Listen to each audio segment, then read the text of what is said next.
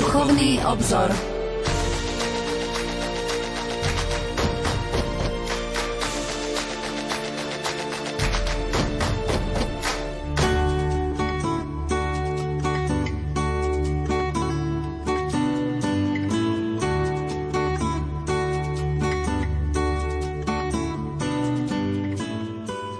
Pokojný a požehnaný útorkový májový večer, milí poslucháči. Vitajte pri počúvaní relácie Duchovný obzor.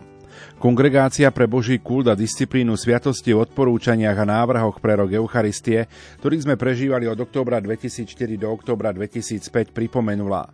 To, že sa všetci zhromaždia na jednom mieste, aby spoločne slávili sveté tajomstva, je odpovedou nebeskému Otcovi, ktorý volá svoje deti, aby ich pritiahol k sebe skrze Krista v láske Ducha Svetého.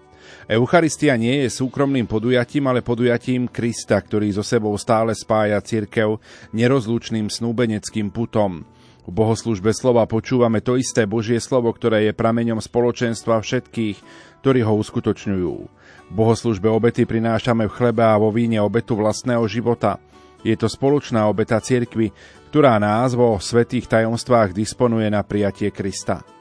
Mocou pôsobenia Ducha Svetého sa v obete cirkvi sprítomňuje Kristová obeta. Ovocím tohto spojenia so živou a svetou obetou je sviatosné príjmanie. Tu je teda trvalý pramen cirkevného spoločenstva, ktorý znázornil svätý Ján podobenstvom o viniči a jeho ratolestiach a svätý Pavol obrazom tela. Milí poslucháči, dnešnou reláciou chceme pokračovať v rozprávaní o dejinách slávenia Eucharistie, ktorými chceme pripraviť cestu pre podrobný výklad Sv. Omše, ktorý prinesieme v nasledujúcich reláciách. Potom, ako sme hovorili o slávení Sv. Omše v neskorej antike a ranom stredoveku, pokračujeme dnes priblížením situácie, ktorá viedla k dôležitej reforme liturgie iniciovanej práve Tridentským koncilom.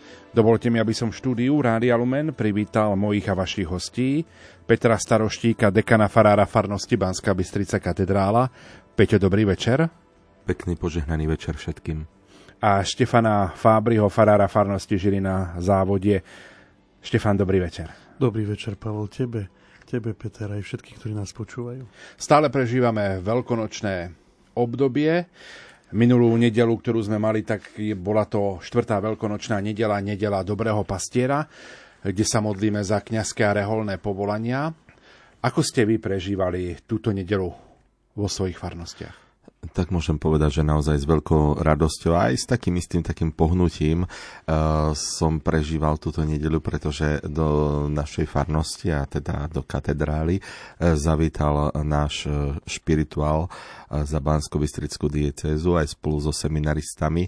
12, 13 zostal doma chorý, ale boli tu medzi nami a myslím si, že bolo to také veľmi, veľmi krásne spoločenstvo, ktoré sme mohli vytvoriť pri oltári. E, takže e, bola to taká veľká radosť pre mňa osobne, e, pretože častokrát vlastne na tých chlapcoch vidíme aj istým spôsobom také ovocie tých našich modlitieb, ktoré práve na nedelu dobrého pastiera a nie len vtedy, ale naozaj počas celého roka predkladáme pánovi, keď, sa prosíme, keď prosíme o nové kňazské povolania.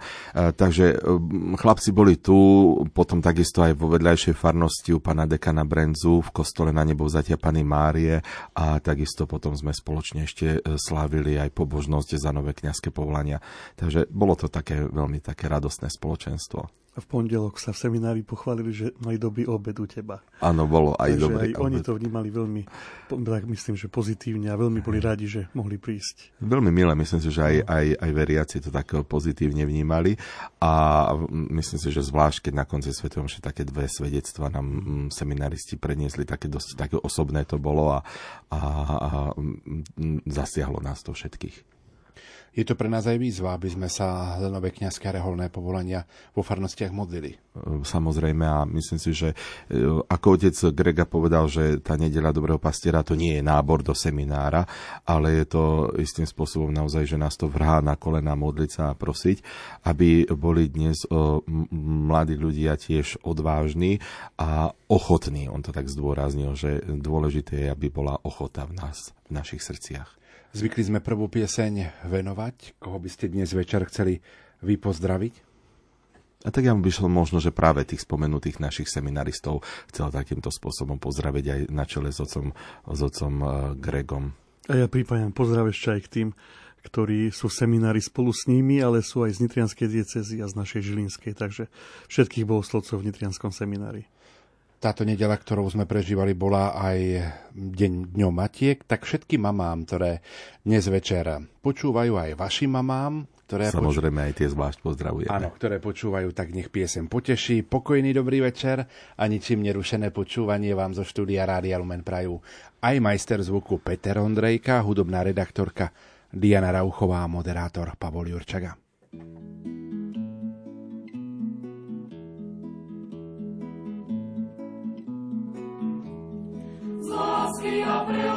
Lásku stvoril si svet, z lásky a pre lásku je víno chlieb, z lásky a pre lásku chádzaš doň sám, z lásky a pre lásku dnes ti dám. Tak spojme si srdcia a zahoďme hnev, bez lásky v dušiach znie falošne spev. Boh je tak náročný, nežiada obetu, to pravou obetou som ja a ty. Z lásky a pre lásku stvoril si svet, z lásky a pre lásku je víno chlieb, z lásky a pre lásku chádzaš doň sám, z lásky a pre lásku dnes ti dám. Ty dávaš svoj život a my chceme tiež s príchuťou lásky kríž si nies, tak príjmi dary a vráť nám ich späť. Zmenené v teba zmenia náš svet.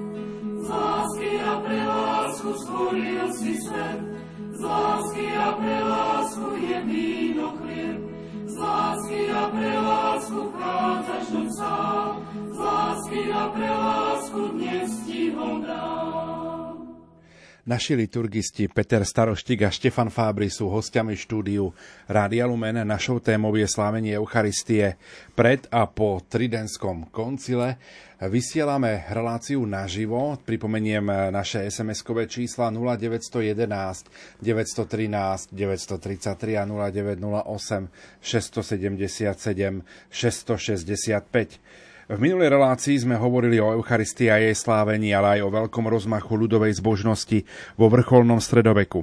Skôr ako budeme pokračovať dnes rozprávaním o liturgii po tridenskom koncile, tak poďme si priblížiť situáciu, ktorá mu predchádzala Peter. Tak si môžeme tak naozaj pospomínať, ako sme o tom minule rozprávali, a že ten liturgický život môžeme charakterizovať v tom neskorom stredoveku.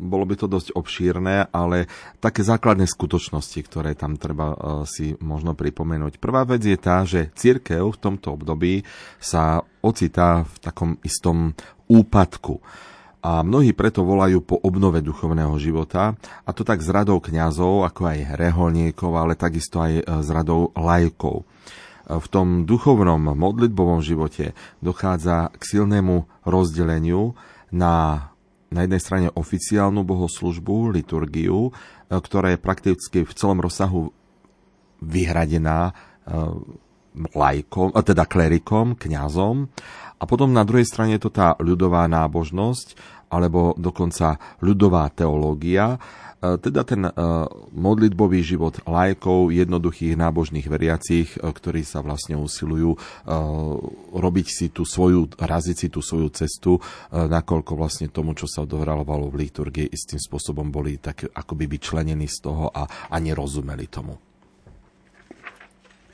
Ako sa ľudová nábožnosť prejavovala? A možno, ak by sme mohli povedať, čo bolo pre ňu v tej dobe také charakteristické? Tak tiež ju môžeme načrtnúť, načrtnúť v niekoľkých bodoch. Medzi mnohými ľuďmi je veľmi zretelná akási taká honba za zázrakmi. Napríklad rozličným spôsobom sa hľadajú všelijaké mm, situácie, v ktorých sa prejavujú mimoriadne veci, mimoriadne úkazy alebo nejaké mimoriadne relikvie mliekom Madony, šatka Veroniky, známe ich bolo okolo 6 hej, tých Veronikyných šatiek mnohí odchádzali z kostola po premenení, pretože chceli nejakým spôsobom vidieť zázrak, že víno sa premenilo na krv a a teda keď toho neboli svetkami, tak odchádzame, hej, že, že tu nemáme čo. Skrátka, hľadanie niečoho nadprirodzeného, takého zvláštneho, zázračného, doslova taká honba aj, aj za relikviami. A ďalej e, je tu istý prechod od symbolizmu k alegorizmu. To môžeme povedať, že to je naozaj také identifikovanie úkonov vo Svetej Omši s úkonmi historického pána Ježiša. Napríklad, že pri čítaní Evanielia počujeme hovoriť samotného Ježiša, ktorý sa k nám prihovára, ktorý káže. Čiastka, ktorá sa e, z hostie dávala do kalicha, to tzv. fermentum, sa stáva symbolom zmrtvých stania, zjednotenia tela a krvi vidieť to na vnímaní tiež liturgického oblečenia, že e, spočiatku to liturgické oblečenie vlastne vychádzalo z takých praktických uh, skutočností a dá sa povedať, že z bežného života, ako napríklad, plášť do dažďa, kapucňa, uh, takisto na ruke bola utierka na pot, hej. a teraz všetko zrazu to má symbolický a duchovný význam. Takisto oltár sa stáva znakom Božieho hrobu, inokedy zase e, znakom Božieho trónu. Neustále sa hľadá spojenie tých bežných skutočností s niečím nadprirodzeným, s niečím duchovným. No a nakoniec omša sa stáva len akýmsi e, podkladom e, pre súkromnú zbožnosť.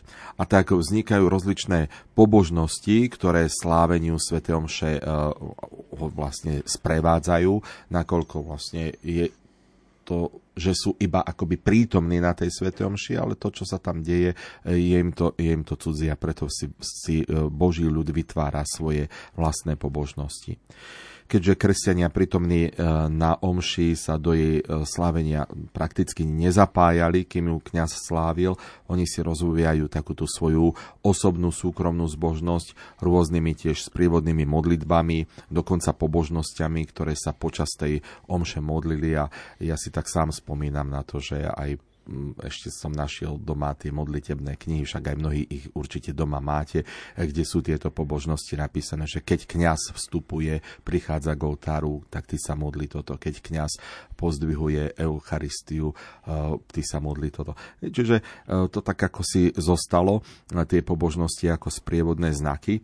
No a napokon chýba rozmer ktorý tu je dosť dôležitý, ten ekleziologický, tento spoločenstvo církvy. Všetko stojí len na akejsi osobnej dokonalosti, akoby základom svetosti e, bol súkromný vzťah. Kristus a ja a moja duša. A církev ako e, by e, bola nie pre všetkých, ale pre, len pre určitú skupinu. Štefan, ako by sme charakterizovali možno vtedajšiu liturgiu? No, môžeme povedať, že vlastne všetko to, o čom hovoril otec Peter, e, tieto mnohé skutočnosti, ktoré boli prítomné v tom duchovnom živote, ale aj samotnej liturgii, e, vniesli do liturgie, dá sa povedať, že také tri bariéry. E, prvá je bariéra jazyková. Latinčina, ktorá sa v liturgii začala v takom širšom kontexte používať v priebehu 4. storočia a to v podstate iba z jedno, jediného jednoduchého dôvodu, pretože to bola reč ľudu, tak e, jednoducho stráca ako si e, ten, ten rozmer, ktorý má a ktorá je, ktorý je jej úlohou ako každého jazyka a to je vytvárať vlastne vzťah, vytvárať puto, odozďavať informáciu, teda komunikácia, tak to sa tu úplne, úplne stratilo. Zaujímavé bolo, že v tom 4. storočí naozaj na území rímskej ríše už mnohí nerozumeli gréčtine, ktorá vlastne bola tedy oficiálnym liturgickým jazykom, nerozumeli gréckým modlitbám, piesňam a preto sa pomaly presadila latinčina. No a e, ešte by som to možno ilustroval takým, takým príkladom e, pre nás neznámy autor alebo komentátor Pavlových listov, tzv. Ambroziaster, súčasník pápeža Damaza, v jednom zo svojich komentárov k prvému listu Korintianom v 14. kapitole píše, že považuje za neprirodzené, aby latiníci spievali grécke piesne, ktorých význam nechápu. A ešte tak vysvetľuje, že potešenie z tej ľubozvučnosti slov nemôže vyvážiť nevýhodu, že sa takéto konanie, že takéto konanie nevedie k ničomu užitočnému. A vlastne toto sa de facto stalo v priebehu staročí s latinčinou. A v 4. storočí e, bola vnesená do liturgie práve preto, že jej ľudia rozumeli, aby nahradila gréčtinu, ktorej už nerozumeli, tak v priebehu stredoveku aj tá latinčina sa dostáva na okraj, aj keď ona ostáva, ostáva stále takým oficiálnym jazykom v tých eh, kaďakých listinných podobách alebo v úradnom styku, ale bežný ľud je prakticky nerozumie. Takže to je vlastne eh, prvá bariéra medzi kňazom a medzi ľuďmi. Vlastne ako by každý rozprával inou rečou. Potom je tu bariéra priestorová. Kým v prvotnej cirkvi môžeme hovoriť o jednom jednotnom liturgickom priestore, ktorý vlastne umožňoval to, aby sa okolo pánovho oltára vytvorilo jedno spoločenstvo, ktorého súčasťou bol aj kňaz, aj veriaci kresťania, tak e, v stredoveku sa doslova každý chrám rozdelil na loď, teda priestor, ktorá bola určená pre jednoduchý ľud, a tzv. presbytérium, také staršie slovo, kedy sa používalo, že kňažište. Naozaj priestor, ktorý bol vyhradený klerikom, kňazom. Na tieto dva priestory boli oddelené nielen stavebne, že to bola jedna časť architektúry chrámu a druhá časť, nielen tým usporiadaním, napríklad, že presbyterium bolo vyvýšené o jeden alebo o dva schody, ale dokonca sa oddelili mrežou. Že, že doslova, ako by sme si predstavíme, že ako by bol postavený plot ale keďže bol v chráme, tak bol ozdobný, e, samozrejme trošku nižší, ale jednoducho plot, mreža.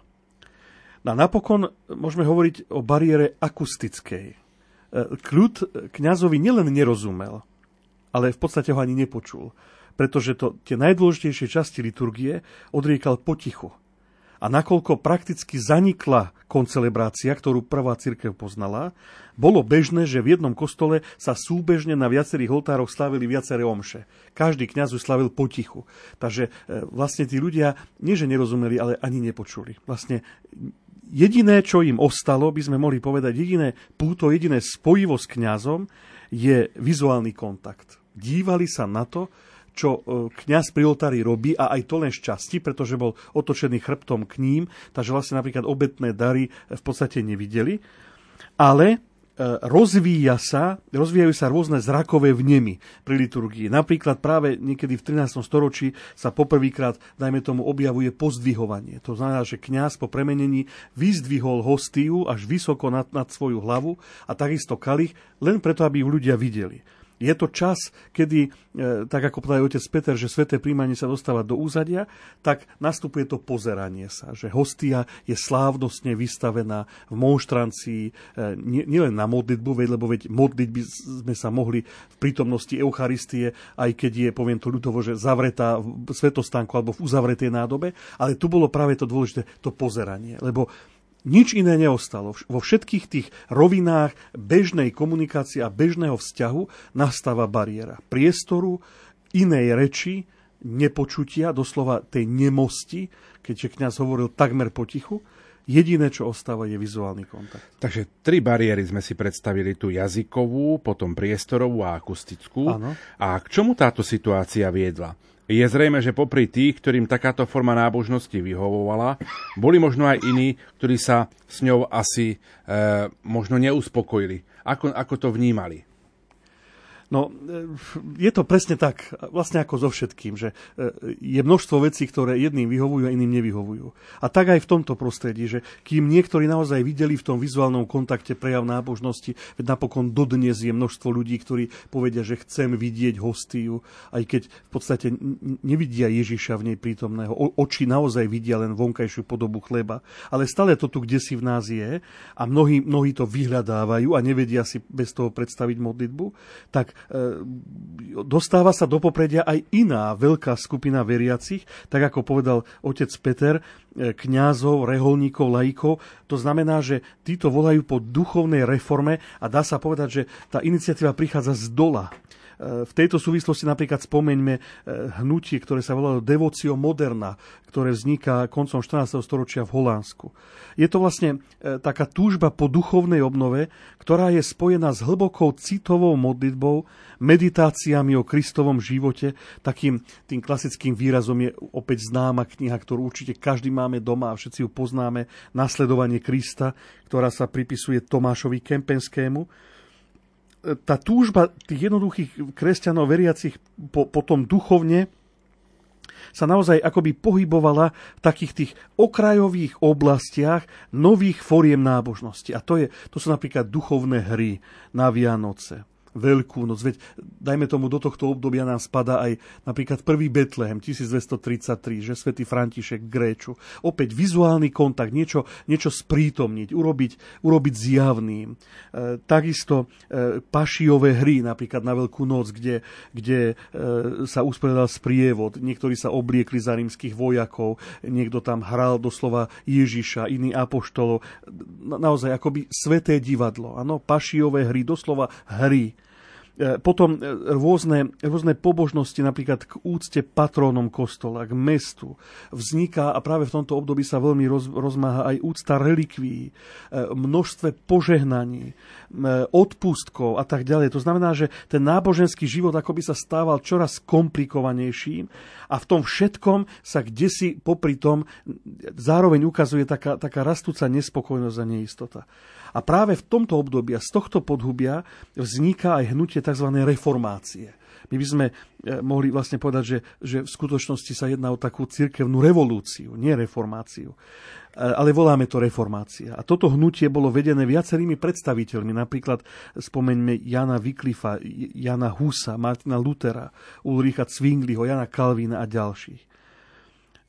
Pre nás, ale my teraz nie sme historici a nechceme sa na to dívať z historického hľadiska, pre nás ako liturgistov je dôležité uvedomiť si, že, že títo reformátori zdôrazňovali nielen neporiadky takého toho života cirkvi, ako bolo bohatstvo kléru, hriešný život kňazov, kupovanie úradov, e, čo ja viem, nízka vzdelanosť duchovenstva, korupcia, ale ako si vytýkajú aj nedostatky liturgie. A to práve jej nezrozumiteľnosť. Naozaj bojovali aj proti používaniu latinského jazyka, ktorému jednoduchý ľud vôbec nerozumel. Potom prílišný klerikalizmus, že naozaj omša sa stala súkromnou záležitosťou kňaza, klerika. Potom také to zdôrazňovanie toho, toho ľudského konania pred tým samotným duchovným pôsobením Božej milosti. Ako by to všetko bolo len postavené, náš otec biskup Tomáš tak rád hovorí, že duchovné výkony, ako keby, sme, ako, ako, že, ako keby to všetko stalo na tom, že len čo my dokážeme, koľko sa my dokážeme postiť, koľko sa dokážeme zaprieť, koľko sme sa vydržali modliť a tak ďalej. Ako by to všetko bolo na tom našom výkone postavené. E, takisto e, potom slávenia množstva omší bez účasti ľudu. Že vlastne boli kňazi, ktorí boli len, on sa, volali, že oltárnici, ktorí boli len vyhradení na to, aby od rána do večera slúžili jednu omšu za druhou. Že niekedy prakticky od oltára ani neodchádzali. Na to, to všetko boli akési nedostatky, ktoré vnímali samozrejme nielen títo reformátori, ktorí z nášho pohľadu síce mnohé veci možno dobre pomenovali, ale nesprávne ich riešili a tým sa vlastne vzdialili zo spoločenstva cirkvy ale uvedomovali si ich rovnako aj mnohí svedci a mnohí horliví duchovní pastieri. Veď napokon v tomto období e, sa v cirkvi ako si objaví alebo doslova zrodí z Božej milosti obrovské množstvo svedcov mystikov, úžasných duchovných učiteľov, kňazov, kardinálov, že, že jednoducho to nie je len o tej reformácii, ale to je naozaj o tej túžbe po obnove a tá bola prítomná nielen akoby pomimo cirkvy u tých, ktorí to spoločenstvo e, so pápežom a jednej viery opustili, ale aj medzi tými, ktorí v cirkvi naďalej ostali. No a popri tom všetkom e, treba ešte upozorniť na takú jednu skutočnosť, že e, dosť tak vo všeobecnosti je rozšírený názor, že, že tá obroda cirkvy, ktorá sa nazýva protireformácia, bola len reakciou na tú reformáciu. Ale, ale to nie je pravda. Mnohí historici zdôrazňujú, že, že, že práve to hnutie obrody cirkvy sa vyvíjalo ako samostatný taký prúd, vedený mnohými významnými osobnosťami, svedcami, ako som to už aj spomenul, ešte môžem napríklad také možno menej známe, napríklad sveta Katarína z Janova, alebo Benediktín Ľudovíc z Blois a podobné. Takže v mnohých krajinách, prakticky po celej Európe, sa objavujú mnohí, mnohí aj v radoch katolíckej cirkvi, ktorí túžia po obnove, túžia po prehlbení duchovného života, ale aj, aj reforme liturgie. No a vlastne e, Církev to rieši ako? No, spočiatku e, takým konaním miestnych synod, napríklad v Rávene, v Tolede alebo Vesprímskú synodu v Uhorsku. Môžeme spomenúť Nitrianskú synodu v roku 1494, ale aj iné.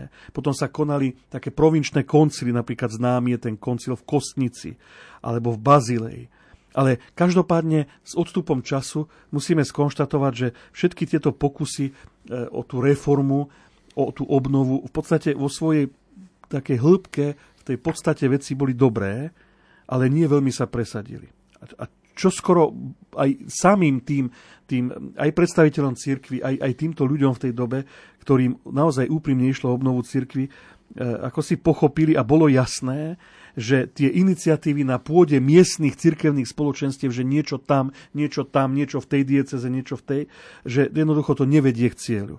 A preto, preto cirkev akoby pristúpila alebo rozhodla e, e, pokračovať cestou takej celkovej liturgickej reforme aj reforme cirkvy. A vlastne práve pre tento cieľ bol zvolaný Tridentský koncil. A o Tridentskom koncile si povieme po pesničke.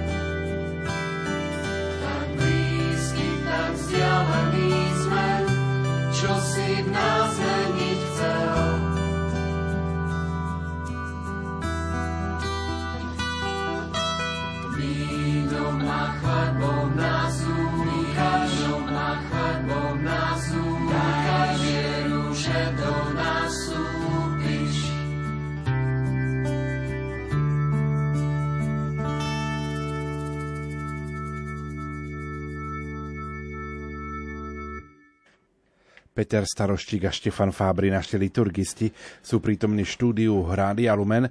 Spomenuli sme našim poslucháčom, že budeme rozprávať o Tridentskom koncile. Tak si, Peter, povedzme o ňom trošku viac. Môžeme povedať, ako to Štefan vlastne naznačil, že uh, bol to vytúžený koncil, o ktorom dá sa povedať, že, že prišiel uh, síce uh, už dosť neskoro, ale prišiel že bol to koncil, ktorý vlastne priniesol istým spôsobom na taký nový impuls e, do cirkvy. E, ja by som možno, že spomenul len také základné údaje, e, že sa konal v 16. storočí medzi rokmi 1545 až do roku 1563 v talianskom meste Trident. Od toho vlastne e, má aj názov, nesie názov, že sa to v tomto, v tomto meste konalo. E, Trident dnes je to Trento a e, konal sa v kostole Santa Maria Maggiore tam v tom meste. Zúčastnilo sa na ňom dokopy 255 biskupov a z koncilu vzýšlo celkom 16 dogmatických dekrétov. Totiž to bolo potrebné vlastne v, tom, v tej dobe, kedy všelijaké tie e, reformačné hnutia e, vznikli a, a prezentovala sa e, ro, rozličná teológia, ak to tak môžem nazvať, tak bolo potrebné naozaj zadefinovať mnohé veci, ktoré urobil tento koncil. Bol zvolaný po veľkých naozaj ťažkostiach a prebiehal s dvomi prestávkami a dá sa povedať, že naozaj išlo o vyvrcholenie úsilia katolíckej cirkvi o takú tú reformu vo vnútri cirkvi. A môžeme to nazvať aj naozaj, že aká, akási taká tá protireformácia, alebo teda reformácia popri tom, čo nazývame e, e, reformáciou v tom e, slova zmysle toho hnutia, ktoré, ktoré vzniklo mimo církvy. Od samého začiatku mali koncilovi otcovia naozaj jasný obraz, aj čo sa týka liturgie a liturgickej situácie, lenže pretože veľa iných vecí bolo naliehavejších, tak sa neurobilo v tejto oblasti takmer nič. Princíp, ktorým sa riadila katolická reforma, bol takýto. Treba reformovať, ale bez straty kontaktu s predchádzajúcimi storočiami. No a to znamená de facto pokračovať v dovtedajšej praxi a tradícii. A tak liturgiou sa koncil zaoberal e, až dá sa povedať, že na svojom konci, na tom poslednom treťom zasadaní v rokoch 1562 až 63. A keďže išlo hlavne o reakciu na reformáciu, tak závery koncilu sa dajú zhrnúť do takých tiež niekoľkých bodov. E, nakoľko reformátori v tom, v tom reformačnom hnutí žiadali zavedenie ľudovej reči do liturgie, tak koncil akoby tak na, na také ochranu celej tej liturgie potvrdil latinčinu. Že nie, bude, bude latinčina, aby, aby sa vlastne tá vôbec liturgia tak ako si zafixovala a chránila. Keďže reformátori popierali niektoré sviatosti, tak koncil ich dogmaticky veľmi jasne definoval. Stanovil aj mnoho požiadaviek, ktoré sa týkali vonkajšieho e, poriadku pri slávení, napríklad naozaj popísané to, akým spôsobom treba zachovávať čistotu kostola, liturgických predmetov, ako e, má vyzerať život kňazov, úpravy textov, aby neboli nejaké nejednoznačné alebo nevychádzali z nejakých povier a tak ďalej. No a nakoľko reformátori popreli učenie cirkvy o Eucharistii, tak koncilovi otcovia sa zase zamerali na vyloženie právého učenia o Eucharistii a predovšetkým o tom, akým spôsobom je ustanovená na skutočnú Kristovú prítomnosť v Eucharistii. Tiež zdôraznili realitu premenenia, teda učenie o transubstanciácii, premenenie podstát. No a to, že Eucharistia e, prevyšuje ostatné sviatosti, e, tak zaoberali sa uctievaním Eucharistie, uchovávaním Eucharistia, jej príjmaním, e, vlastne bolo tam stanovené, že lajci nie sú povinní príjmať pod obidvoma podobami. A znovu je to vlastne také, taká odpoveď práve na to, čo bolo tou požiadavkou reformácie. No a v podstate Eh, bola reforma koncilu dovršená až následným prepracovaním a vydaním všetkých piatich vtedajších liturgických kníh. Teda nebolo to hneď, ale eh, vlastne v 63. roku skončil koncil a prvá ako kniha bola vydaná v roku 1568 breviár, eh, potom neskôr v roku 1570 rímsky misál, no a následne potom ešte aj ďalšie knihy Pontifikál rímsky, e, rímsky ceremoniál a takisto rímsky rituál až v roku 1614. Ak by sme mohli zhodnotiť, podarilo sa vďaka samotnému koncilu a jeho následnému ovociu zvládnuť problémy vtedajšej cirkvi? Tak ak by sme tento koncil chceli zhodnotiť z pohľadu liturgie, tak treba povedať, že na jednej strane si tá reforma, ktorú Tridentský koncil priniesol a následne potom aj tí pápeži, ktorí tú reformu uskutočňovali, tak zaslúži si naozaj najvyššiu chválu. Zachránila sa liturgia z tej krízy, ktorú, do ktorej sa dostala v, tom, v tých 15. Eh, 16. storočí. Ale zároveň, ako každé ľudské dielo, aj dielo vtedajšej liturgickej reformy naozaj bolo ohraničené a kým tzv. tá liturgická fixácia, že sa to jednoducho akoby tak zošrobovalo, dalo do takej, do takej dlahy, eh, tak eh, pomohlo to zvládnuť tú chaotickú situáciu, eh, do ktorej sa církev dostala vo vtedajšej dobe liturgia ale sa ešte viac e, týmto pádom vzdialila od reálneho života. A môžeme povedať, že takto zafixovaná, taká zmrazená, dala príležitosť ľuďom, aby sa venovali rozličným formám e, ľudovej zbožnosti. No a tu treba vidieť počiatok potom tej takej barokovej náboženskej kultúry. A čo nasledovalo po koncilo? Po koncile povedali ste, že v krátkej dobe boli obnovené všetky dôležité liturgické knihy, ale ako vyzerala samotná liturgia? Lebo knihy sú len základom obnovy. No, môžeme povedať, že konciloví otcovia v podstate e, vymenovali komisiu, ktorá sa mala zaoberať liturgickými knihami, ale táto komisia svoju prácu nedokončila a preto koncil preniesol zodpovednosť na pápeža Pia IV., ale ani ten e, toto, túto prácu nedokončil a až jeho nástupca svätý Pius V, ako povedal otec Peter, v roku 1570, 14. júla, publikoval nový rímsky misál. No, dá sa povedať, že e, používanie tohto, tohto misálu, aj všetky tie reformné aktivity v oblasti liturgie svätej Omše, e, ako sme to už počuli, naozaj tak, e, poznačili slávenie Eucharistie vlastne na celých 400 rokov až v podstate do druhého Vatikánskeho koncilu. Církev slavila Svetu Omšu podľa presne stanovených noriem, ktoré sa museli prísne dodržiavať. Tie vychádzali práve z tohto, z tohto vydaného rímskeho misálu. O čo konkrétne išlo? No, e, bol stanovený presný čas i miesto slávenia Sv. Omše. Riadným miestom slávenia bol a je v podstate riadne posvetený chrám, kostol alebo kaplnka. E, bolo stanovené, že za mimoriadných okolností, ako je napríklad živelná pohrom alebo vojna, mohli biskupy dovoliť aj iné miesto mimo chrámu. Dokonca vojenskí kapláni mali dovolenie sláviť mimo chrámu aj pod holým nebom. No potom podľa starej tradície sa Eucharistia slávila síce každý deň, okrem Veľkého piatku, ale rubriky tohto misála 5. spresňovali, že Sveta Omša sa má sláviť po modlitbe matutína a laut, dalo by sa povedať, že to, čo dnes poznáme ako ranné chvály, teda po tej rannej modlitbe breviára, e, a iba do poludnia. Najneskôr e, do jednej hodiny e, popoludní od prvej hodiny pred východom slnka. A to vlastne dovolil až kodex kanonického práva v roku 1917. Dovtedy sa striktne Sveta Omša slávila, teda hneď po tom koncile v 16., 17., 18. storočí v podstate len ráno. Jedinou, jedinou výnimkou bola polnočná omša na Vianoce. Ostatné omše, ktoré by mali byť v priebehu dňa alebo večer, boli doslova zakázané.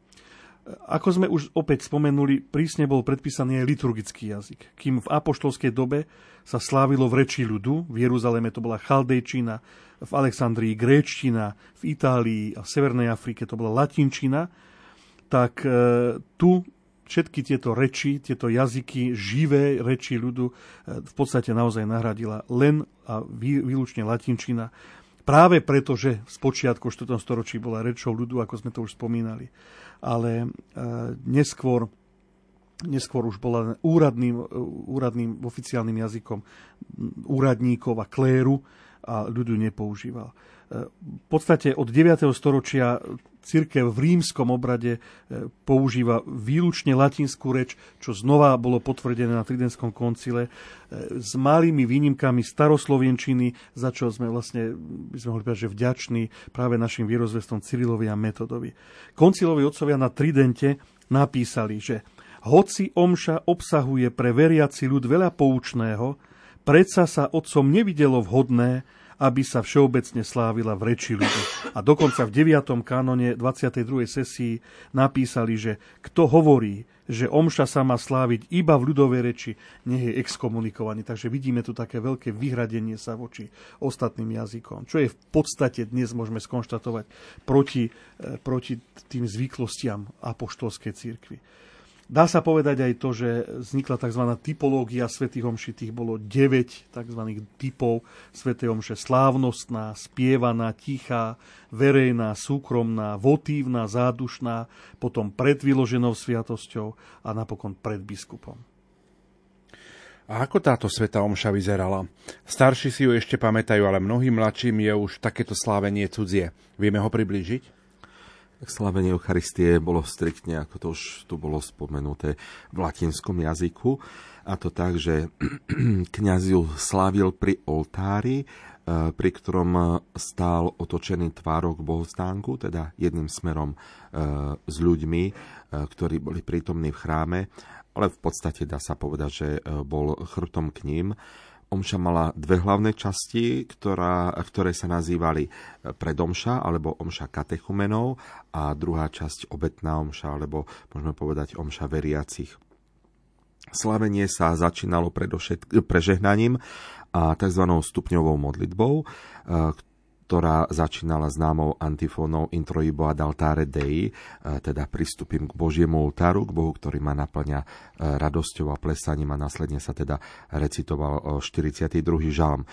A potom sa kňaz e, sklonený pred oltárom modlil spolu s ministrantom modlitbu Confiteor, e, ktorú my dnes poznáme ako Vyznávam, Vyznávam všemohúcemu Bohu i vám, bratia a sestry. Avšak tam bola taká dlhšia e, podoba, rozšírená o Vyznávam blahoslavenej Márie, Márii vždy Panne, blahoslavenému Michalovi Archanielovi, Jánovi Krstiteľovi, svetému Petrovi a Pavlovi. No a potom nasledovala tzv. tá všeobecná absolúcia, nech sa zmiluje nad nami všemohúci Boh, nech nám hriechy odpustí. A takisto ešte tam bol pridaný taký krátky dialog. Bože, obráť sa k nám a oživ nás a tvoj ľud e, sa bude v tebe radovať. Ukáž nám, Pani, svoje milosrdenstvo a daj nám svoju spásu. No a po týchto úvodných vstupných modlitbách nasledoval uh, ďalej in, spev introit a kyrie, tiež tak, ako to vlastne poznáme dnes, ale tých zvolaní nebolo, ako dnes ich máme 6, ale 9, aj keď aj dnes vlastne sa môže vlastne navýšiť ten počet, ale vtedy vlastne bolo stanovených, že trikrát Kyrie eleison, e, trikrát Christe eleison a opäť zase trikrát Kyrie eleison.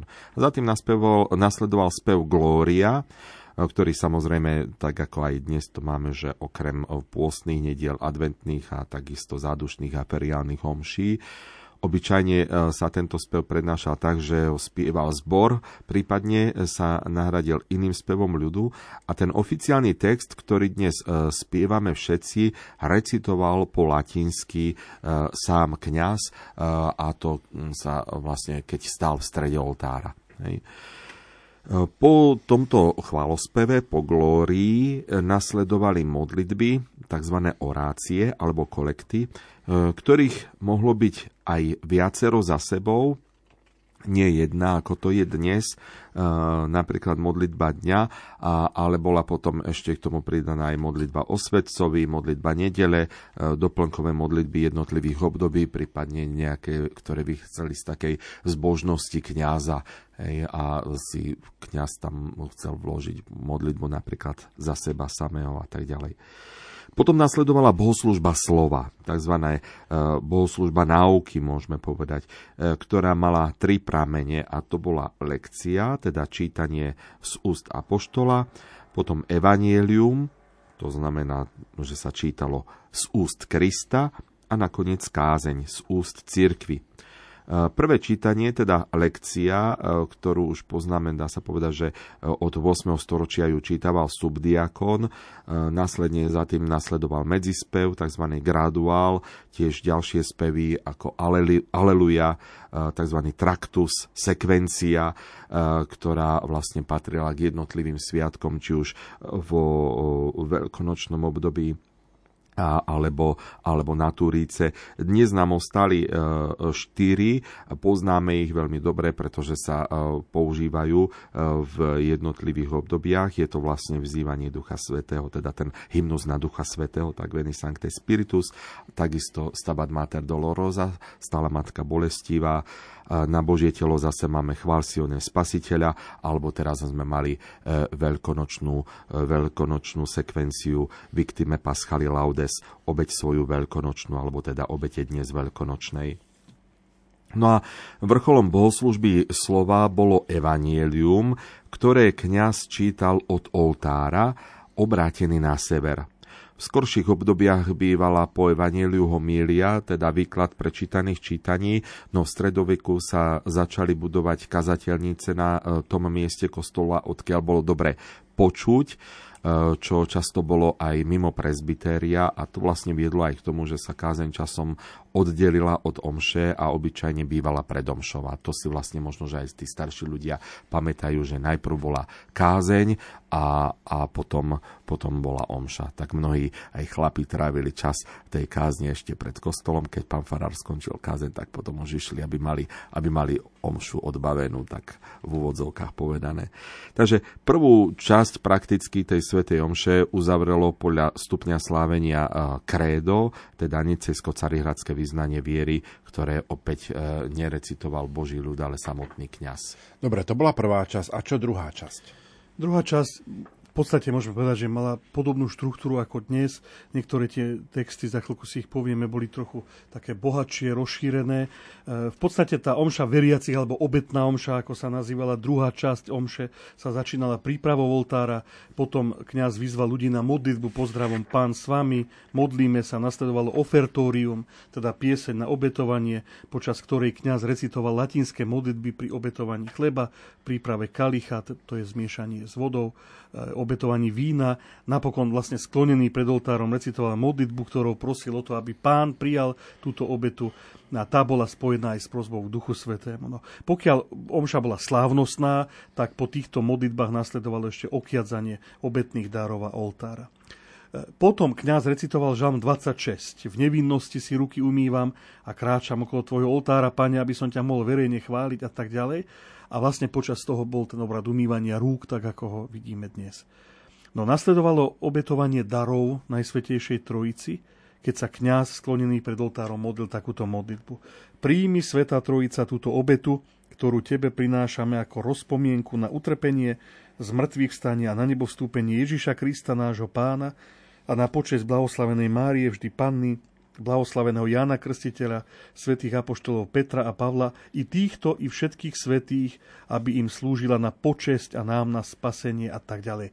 Možno taká zaujímavosť, že to, to že týmto a všetkým svetým, tak to týmto označovalo práve tých svetcov, ktorých relikvie boli, boli vložené do oltára, lebo to bola podmienka, že v každom oltári bol vložený tzv. oltárny kameň, ak boli tie oltáre drevené, v, ktorých boli, v ktorom boli uchované relikvie, takže aj títo sa tam spomínali. Nie, niekedy ani, ani neboli známe ich mená. No a potom nasledovala výzva k veriacim, tak ako ju poznáme dnes. Modlite sa, bratia, aby moja i vaša obeta bola príjemná Bohu a tak ďalej. Nasledovala e, tichá modlitba kňaza, teda modlitba nad obetnými darmi a potom prefácia s dialogom opäť presne tak, ako poznáme dnes. Pán s vami, i s duchom tvojim, hore srdcia, máme ich u pána, vzdávajme vďaky pánovi. To je veľmi starobilý prvok, ktorý sa objavuje vo všetkých liturgiách prakticky z celej cirkvi, ktoré sú apoštolského pôvodu. To si ešte potom budeme niekedy v budúcnosti o tom hovoriť. Nasledoval spev Sanctus, ktorý bol rozdelený na dve časti, teda tá prvá, Svetý, Svetý, e, tak ten e, recitoval kňaz so subdiakonom sklonený pred oltárom a chór vlastne spieval len tú prvú časť Svetý, Svetý a druhá, druhá časť Benediktus, teda požehnaný, ktorý prichádza v mene pánovom, sa spievala prakticky až potom po premenení. Vrcholom Svetej Omše bolo premenenie, teda eucharistická modlitba alebo kánon. Áno, máš pravdu, vrcholom Sv. Omše bolo spritomnenie Kristovej obety, teda premenenie, ktoré bolo považované za najdôležitejší moment Omše a ktoré sa konalo v rámci eucharistickej modlitby a táto sa nazývala vlastne kánon. To bol, bol jediný, ktorý sa používal pri e, liturgii Svetej Omše, teda jediná eucharistická modlitba, tzv. rímsky kánon. A v podstate tak, ako ho dnes poznáme, e, ten text bol presne taký istý. E, kňaz túto eucharistickú modlitbu celú recitoval potichu s odôvodnením, aby sa tým znázornilo mystické tajomstvo, do ktorého je zahalená podstata Svetej Omše. Tento rímsky kánon bol završený doxológiou, tak ako to dnes poznáme, peripsum et cum ipso et in my to máme preložené do slovenčiny skrze Krista, s Kristom a v Kristove, alebo teda skrze Neho s ním a v ňom. Nasledovala potom tiež výzva na očenáš a modlitbu pána, ktorú recitoval kňaz s prisluhujúcimi a on povedal len záverečnú prozbu, ale zbav nás zlého a tá posledná prozba bola rozšírená, tak ako to vlastne aj dnes máme, do toho embolizmu. Prosíme ťa, Pane, zbav na všetkého zla, ale ešte bola rozšírená o text, kde tak, také trošku dlhšie to bolo, že a na príhor blahoslavenej a slavnej Bohrodičky Panny i blahoslavených apoštolov Petra, Pavla a Ondreja a všetkých svetých daj pokoj našim dňom.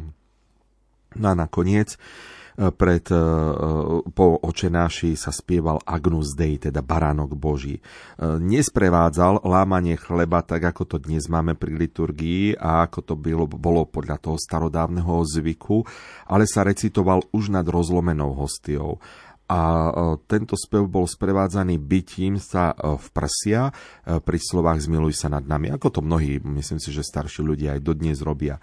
Zvláštnosťou bolo, že pri zádušných homšiach sa namiesto Zmiluj sa nad nami, pri Baránok Boží, potom tam Daruj nám pokoj, hovorilo Daruj im odpočinutie, daruj im väčšie odpočinutie. Teda e, mne to tak príde vždy na mysel, keď e, som sa viackrát stretol, že pri Sobáši chcú tú známu pieseň e, Pije Jezu, pretože sa zdá byť taká veľmi ľúbivá a vlastne to je, to je pieseň, ktorá používa tento text Baránok Boží, ty snímaš rieky sveta, zmiluj sa nad nami a potom daruj im väčšie odpočinutie, daruj im väčší pokoj, že je to zo zádušnej omše, tam je to také až vtipné príde, že vlastne na tom Sobáši žiadajú pieseň, v ktorej sa modlí za, za, za duše. Hej, to, je... to je to používanie latinčiny v praxi. Že, áno, áno. Že si žiadame niečo, sa nám to páči do ucha, ale vôbec nevieme, o čom to je. Presne tak. Takže to bolo také, také no.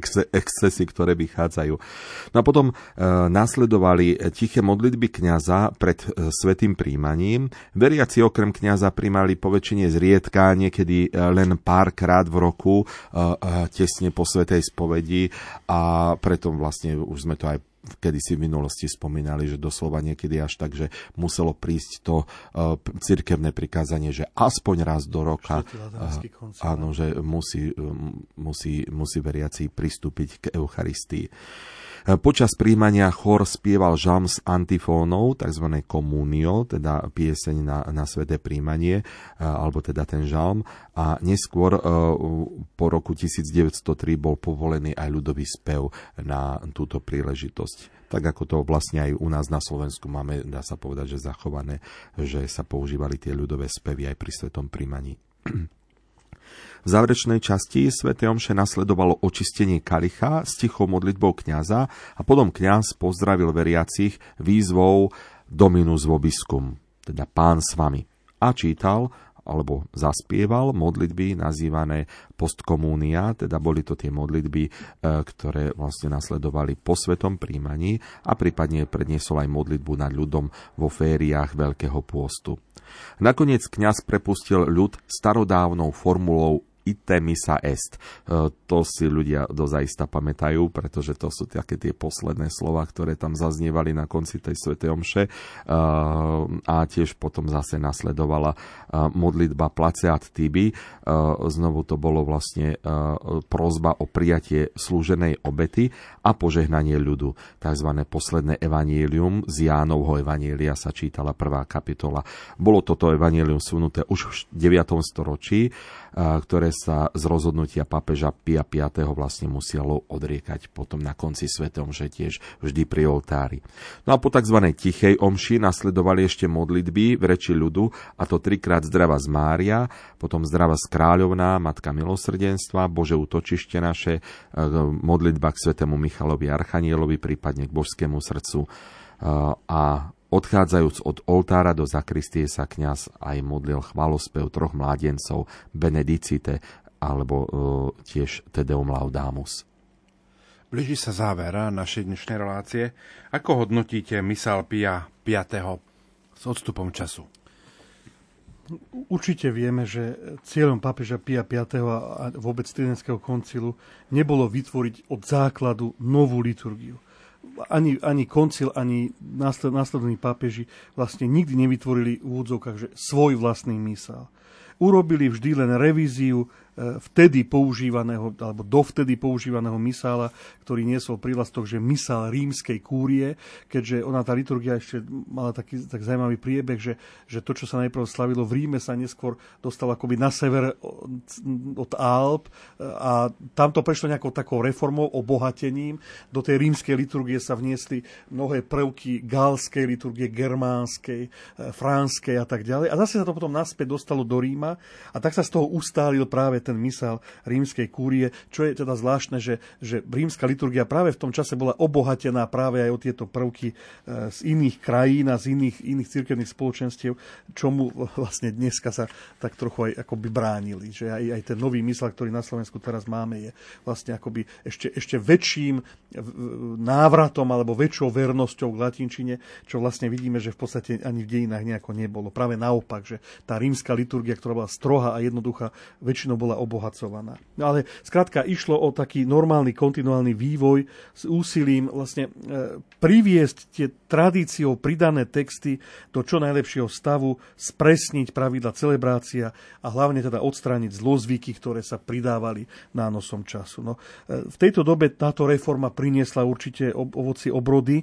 ale zase zároveň musíme skonštatovať, že po 400 rokoch používania aj tento misál nutne potreboval revíziu, ako to vlastne skonštatovalo 2000 eh, biskupov na druhom Vatikánskom koncile, keď naozaj povedali a na prvom mieste eh, zdôvodnili, alebo celý vlastne koncil, dá sa povedať, že tie koncilové dokumenty eh, druhého Vatikánskeho koncilu otvorili práve liturgickou konštitúciou Takže e, tým sa vlastne dostávame akoby v tom našom rozprávaní k liturgickému hnutiu takzvanému. E, teda bola to, zase to bola zase obroda, zase úsilie o obnovu už aj tejto liturgie, o ktorej sme my dneska hovorili. No tá vlastne vyvrcholila potom v Vatikánskom koncile.